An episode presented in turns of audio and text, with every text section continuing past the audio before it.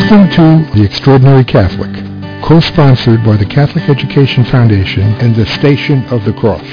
Today we are privileged to welcome to the program an extraordinary Catholic, James Likoudis. Jim is a former college instructor in history and government with more than 20 years of teaching experience in public and private education. A nationally known writer and lecturer on catechetics, sex education, and liturgy, he has published many articles on these and other subjects of interest to the Catholic laity. He was co-founder and leader of Credo of Buffalo, a chapter of Catholics United for the Faith, a lay organization formed to promote the truths and doctrines of the Church. In 1977, Jim translated from the French René Casson's St. Thomas Aquinas, Orthodoxy and Neo-Modernism in the Church, and is the author of several books dealing with sex education and the ecclesiology of the Eastern Orthodox churches. Author of many articles on liturgical problems following the current reforms of the Second Vatican Council, he co-authored The Pope and the Council and the Mass, Christopher Publishing House, which has been hailed as an outstanding defense of Pope Paul VI, Ordo Missae.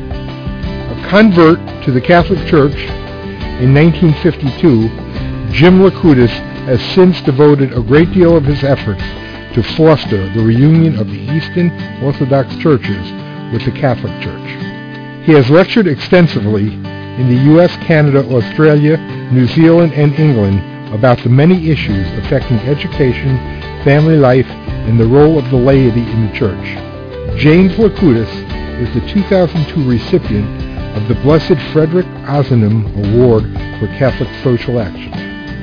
Married and the father of six and grandfather of 35 children, Jim is President Emeritus of the internationally known lay association Catholics United for the Faith and lives with his wife Ruth in Montour Falls, New York. Welcome, Jim Likoudis. Thanks for joining us. We are privileged to have you with us today. Very good of you to invite me. Oh, thank you, Jim. And I honestly don't know where to begin uh, because your career has truly been prolific. Um, not the least of which is the 35 uh, grandchildren. Uh, and the last two are twins, identical boy twins. Oh, God bless they're three and a half years old now, and they're they're our pride and joy. Oh, God bless you. So you certainly uh, you're not you're certainly not responsible for the diminution of uh, of Catholic population at all. Uh, well, that's a serious problem, of course, in the church. I know it diminishing number of um, Catholics in the United States, and um, the numbers are sort of obscured by the fact, or the declining numbers are obscured by the fact of all, you know, 12 million illegal immigrants. Mm. Yes. So there's been a population control mentality that has attacked the church in the last 40 years, and it's had a, uh, a devastating impact. And it affects everything in Catholic life and marriage mm-hmm. and education. Uh, I was going to ask you, but let's start with that issue. I was going to ask you, uh, with your body of work over the years, uh, what the issues of most concern to you were, and how how you see them being uh, lived out today, and and how you've tried to fight for them. So, why don't we start with the issue of population control? Well, I think um, uh, perhaps an even deeper uh, problem, uh, which goes into the capitulation to, you know, population control mentality and uh, the contraceptive mentality. But the even deeper problem is the lack of catechetical or educational formation of Catholics themselves. Hmm. So Catholics are sort of suckers for every fad and folly that comes down the media pike. And uh, this lack of uh, uh, knowledge on the part of Catholics concerning their own faith is at the heart of all the problems that uh, we're faced with in the rapidly secularizing United States.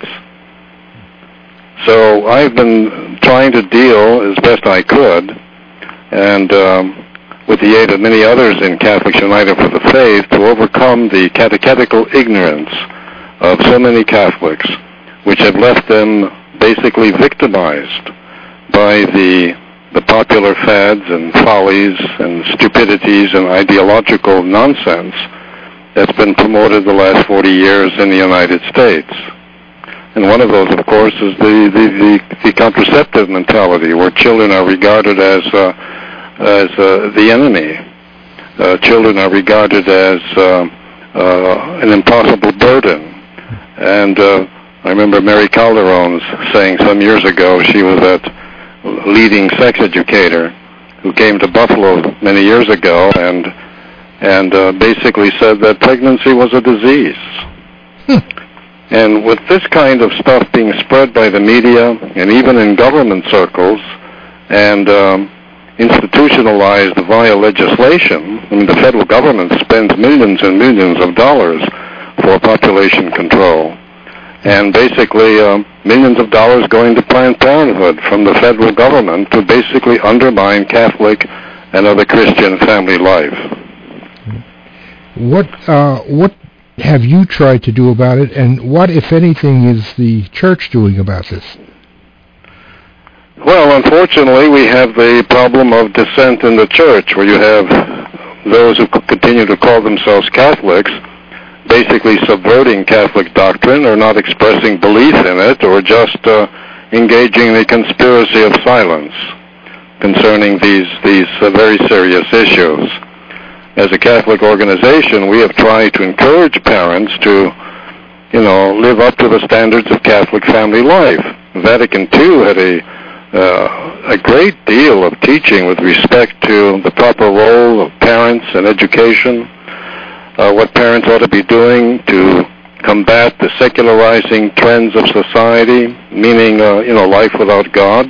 Mm-hmm and uh, we've tried to organize parent groups and um, also CUF chapters, chapters of Catholics United for the Faith, to uh, try to, uh, in a visible way, give support to and to defend the teachings of the Catholic Church on all family life matters. And, and unfortunately, you have opposition even from within the Church by dissenting groups called Action, for example, or many of the other organizations that were um, excommunicated by Bishop Bruskewitz, right. uh, the Bishop of Lincoln, Nebraska, right. who actually excommunicated dissenting Catholics who no longer believed Catholic teaching and tried to continue to pass themselves off as Catholics. So, as an organization and also as an individual, I've tried my best to reach out to others uh, especially through media uh, performances. I remember being on quite a few Geraldo shows. Oh, really? And um, uh, a number of other such programs, uh, which were where I found myself debating priests Re- and religious in terms of you know what constitutes Catholic teachings. And what was their position? So the problem of dissent is a very serious one. When you were debating with uh, religious priests and nuns, I suppose, or brothers. Uh, what was what was their point? How how did they defend their what I'd call anti-Catholic view? Well, they tried to fall back on the so-called findings of science, you know, biological science or the social sciences or uh, some new philosophy, and uh, trying to justify their updating Catholic teaching they would regard their perversions of Catholic thought and uh, principles as basically a development arising out of the new sciences, and this is simply part of you know modern life. Uh, the church has to adapt to modern life. You know what the media have uh, basically promoted as uh, something you know good for the individual. Uh, you have individualism sort of gone mad. Hmm. Uh, every individual thinking whatever he wants, regardless of the standards of moral justice and truth. Uh, Pope Paul, uh, Paul VI, and of course now his successor, uh, Pope Benedict XVI, have have said much concerning the concerning relativism and secularism and the kind of uh, excessive liberalism that has simply gone beyond the pale. And it is these ideas that have floated around by intellectuals within the Catholic Church who have simply uh, followed the currents of relativism and individualism, thereby attacking and subverting Catholic doctrine. Certainly the sexual revolution of the 60s has had a tremendous impact because it has it was furthered by some Catholic so-called intellectuals.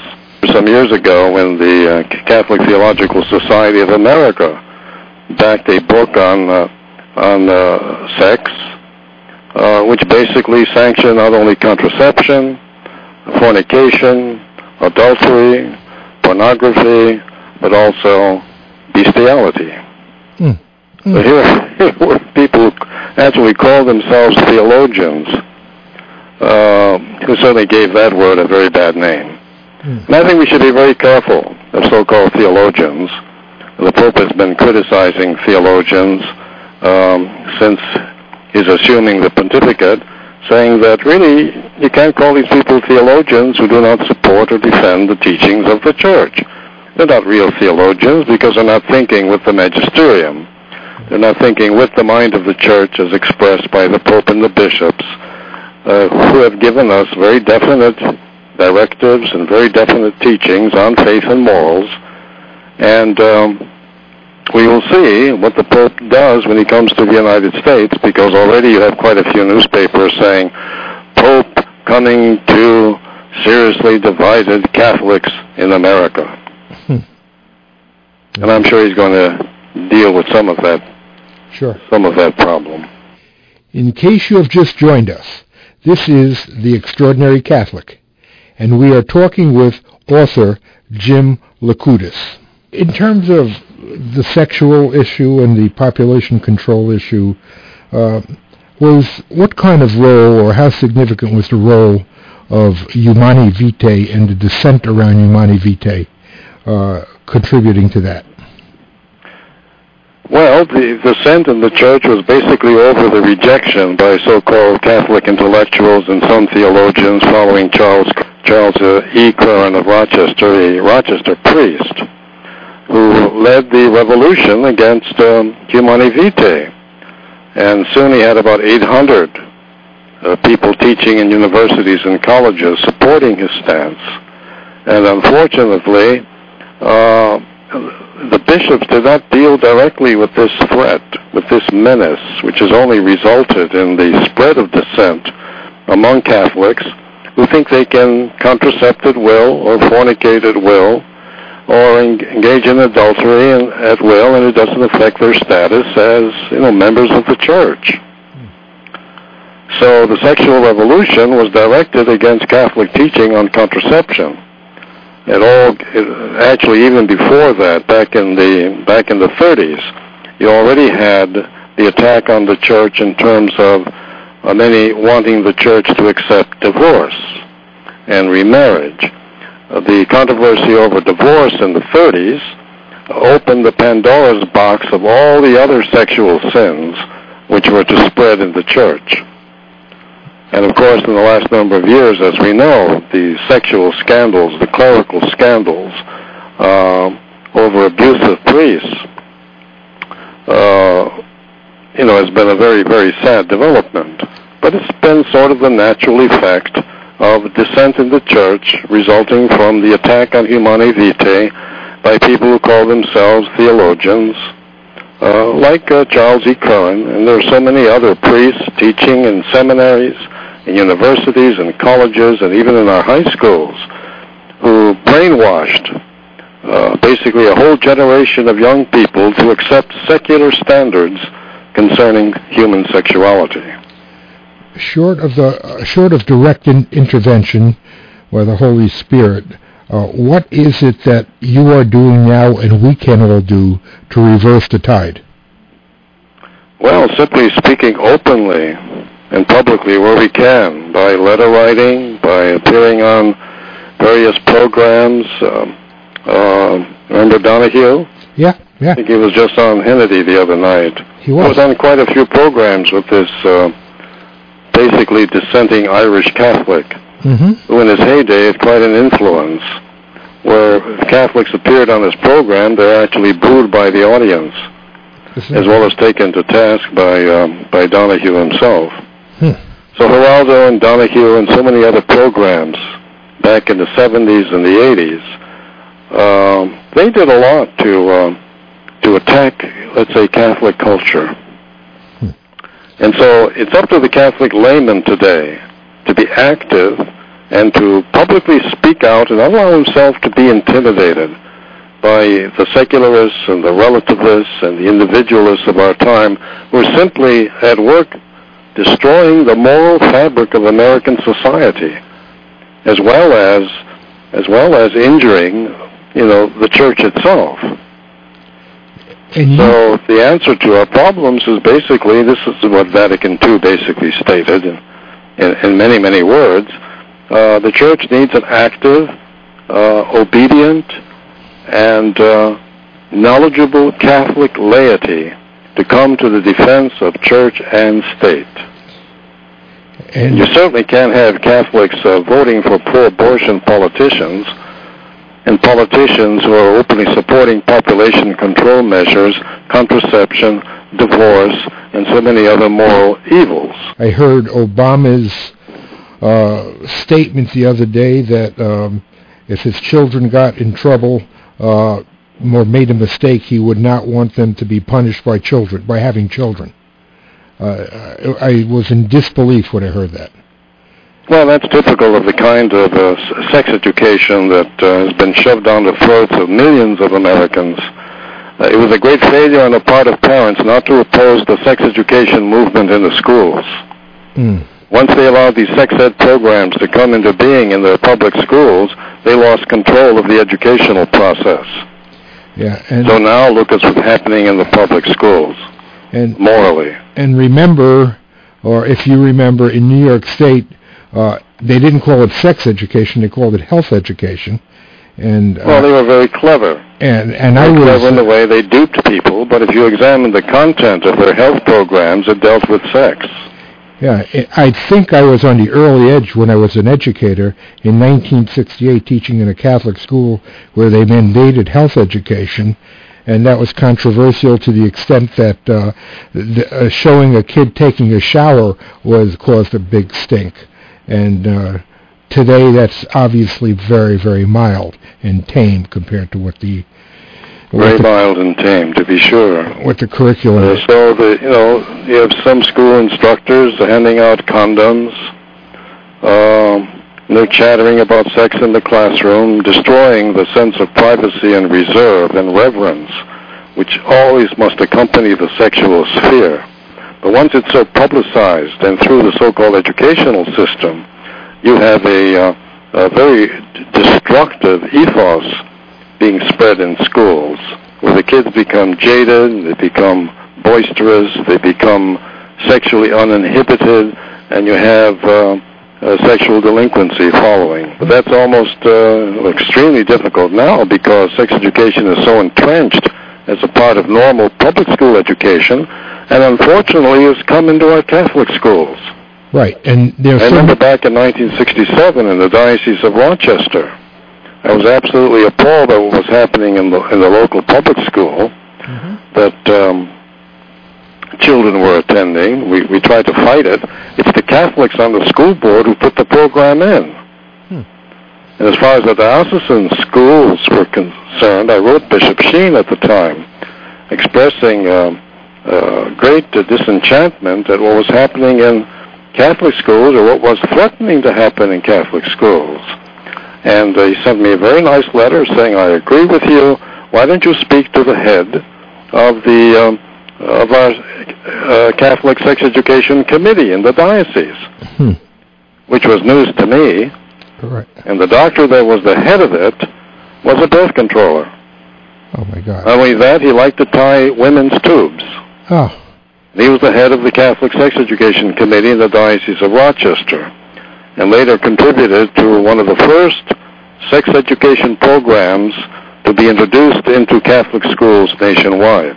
Was Bishop Sheen aware of the guy's background? I don't know. I don't know. All I know is that um, for one reason or another, he did allow a formalized program of sex education to be introduced into the Catholic schools of the diocese, and they are now very much entrenched. Interestingly, um, one of the uh, consultants for the program was a Jesuit Hmm. uh, who later abandoned the priesthood. Totally. Yeah. Uh, it's. But I uh, mean, that's typical of the, the, the Catholic sex education seen all over the country. right. At that time, by the way, Father Daniel Brent was the superintendent of schools for the Diocese of Rochester. Yes. And Father Daniel Brent later abandoned the priesthood and married a nun. Yes. I, I So I guess sex education can be very effective. uh, in case you have just joined us, this is The Extraordinary Catholic, and we are talking with author Jim Likoudis. Uh, Jim, how um, you're? I mean, you're you're right on, uh, and you know our society is so desensitized to what you're saying that um, you know most people would unfortunately be dismissive, and, and I'm right with you. Um, how are you working today? How do you present yourself?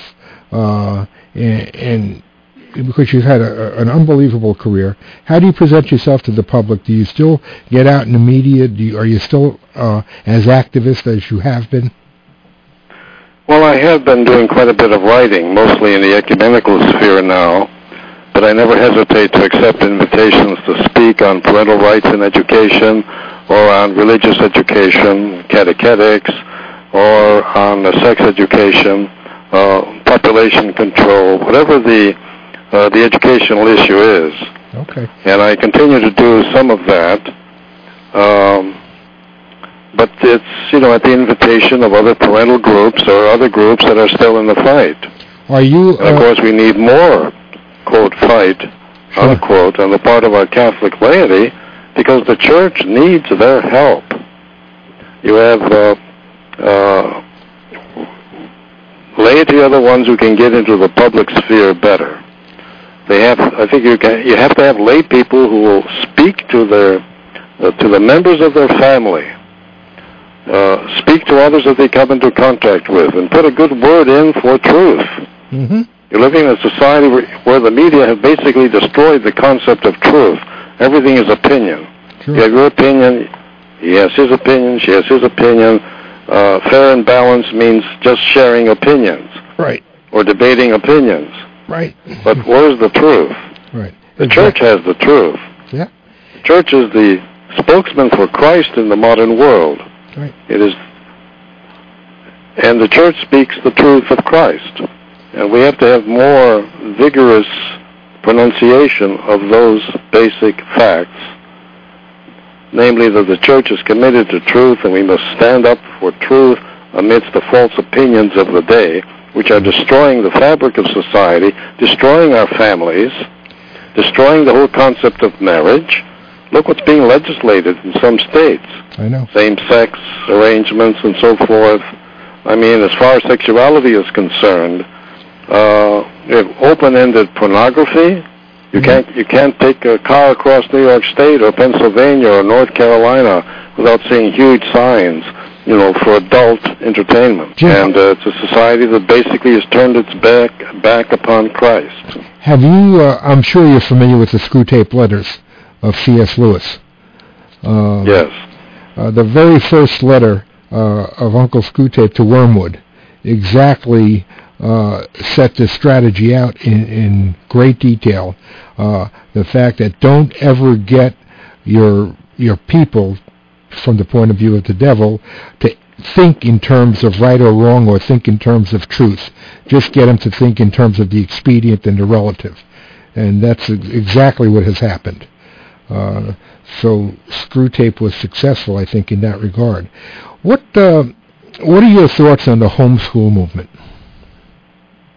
Well, I think we have uh, uh, uh, we have attempted. Uh, CUF, as an organization, has attempted to set up Holy Innocent schools at the very beginning of its formation as a Catholic organization. We've encouraged the parents to set up schools, uh, as the only way in which they can avoid the contamination of the, the rot that was appearing in the public schools. Mm-hmm. Uh, basically, you know, parents saw that many of their children were being brainwashed Right. in secularism and atheism. Right. And uh, the only way in which they could counteract that, if, if it was at all possible, was to set up their own schools.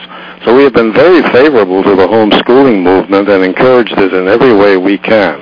Okay. Many of our CUF chapters, chapters of Catholics United for the Faith, uh, sometimes even started as uh, homeschoolers. And uh, uh, a lot of Catholics have been engaging in homeschooling in terms of religious education. Sure. I mean, this is the heart of the problem, isn't it? Yes. it An is. authentic education must be a religious and moral education of the child. Mhm. And too many parents have been neglecting that. and the Uh, result has been the, the, the social chaos that we see in modern American society, where, the, where youth are uncontrollable. You can't teach them. I remember trying to substitute in a school a few years ago, uh, thinking, well, I'll get back into a little bit of teaching again, and found myself teaching the unteachable. hmm, that's, that's right. So I left. Yes, homeschooling should be definitely encouraged. More Catholics have to bring religion into their homes. They have to teach their children the faith. Absolutely. Are you aware of the uh, court decision in California that seems to limit parental rights on homeschooling? Yes, yes, a judge's decision. That's Liberal judges that's continue in many states to oppose the the rights of the family, the rights of parents. And uh, this again results from the the failure of Catholics to take their own proper political role in society. They have to back candidates who stand for for the proper norms of truth and justice. You have had an illustrious career, uh, and if you thought back quickly, is there one thing that you would like A to achieve and be remembered for? What do you want your legacy to be? I would like my legacy to be basically that I have tried to do something to implement or further uh, the teaching of our Lord that all may be one. Hmm. I think here again Catholics have failed terribly in the ecumenical dimension of the Church's mission. That we have to bring all the baptized together again into the one flock established by Christ on Peter the rock. So whatever I can do, ecumenically speaking, especially with regards to the Eastern Orthodox Mhm. uh, churches. These are baptized people uh, with a great uh, tradition of Eastern spirituality and theological thought. They are very close to Catholics, and yet, from, from one point of view, very far away. Mhm. We need more Catholics to pray for the unity of all the baptized in Christ. Bring back the Protestants and the Eastern Orthodox into the flock commissioned by Christ to Peter. So whatever I can do ecumenically, I would like to be remembered for at least trying. My three books dealing with Eastern Orthodoxy, I think, are a real contribution to that effort. I only wish and pray that more Catholics would engage in prayer to fulfill the words of our Lord, that all may be one, that the world may believe. That's a perfect way, Jim, to end this segment. I would love to have you back to talk about the ecumenism and the Eastern Orthodox issue that you're talking about, and I hope when we extend that invitation you would join us. In the meantime, could you share with us your website so that people uh, could find out more about you and your work? Yes, they can go to my website, www.credobuffalo, one word, C-R- E C-R-E-D-O-B-U-F-F-A-L-O dot com. Thank you so much for your time. God bless you, and we will pray with you that we all may be one. Thank you, Jim Thank you very much. God bless you. Bye-bye. Thank you for being with us for today's Extraordinary Catholic. We hope you have found the program inspirational and informative, and truly hope you can join us again. I'm John Delicato.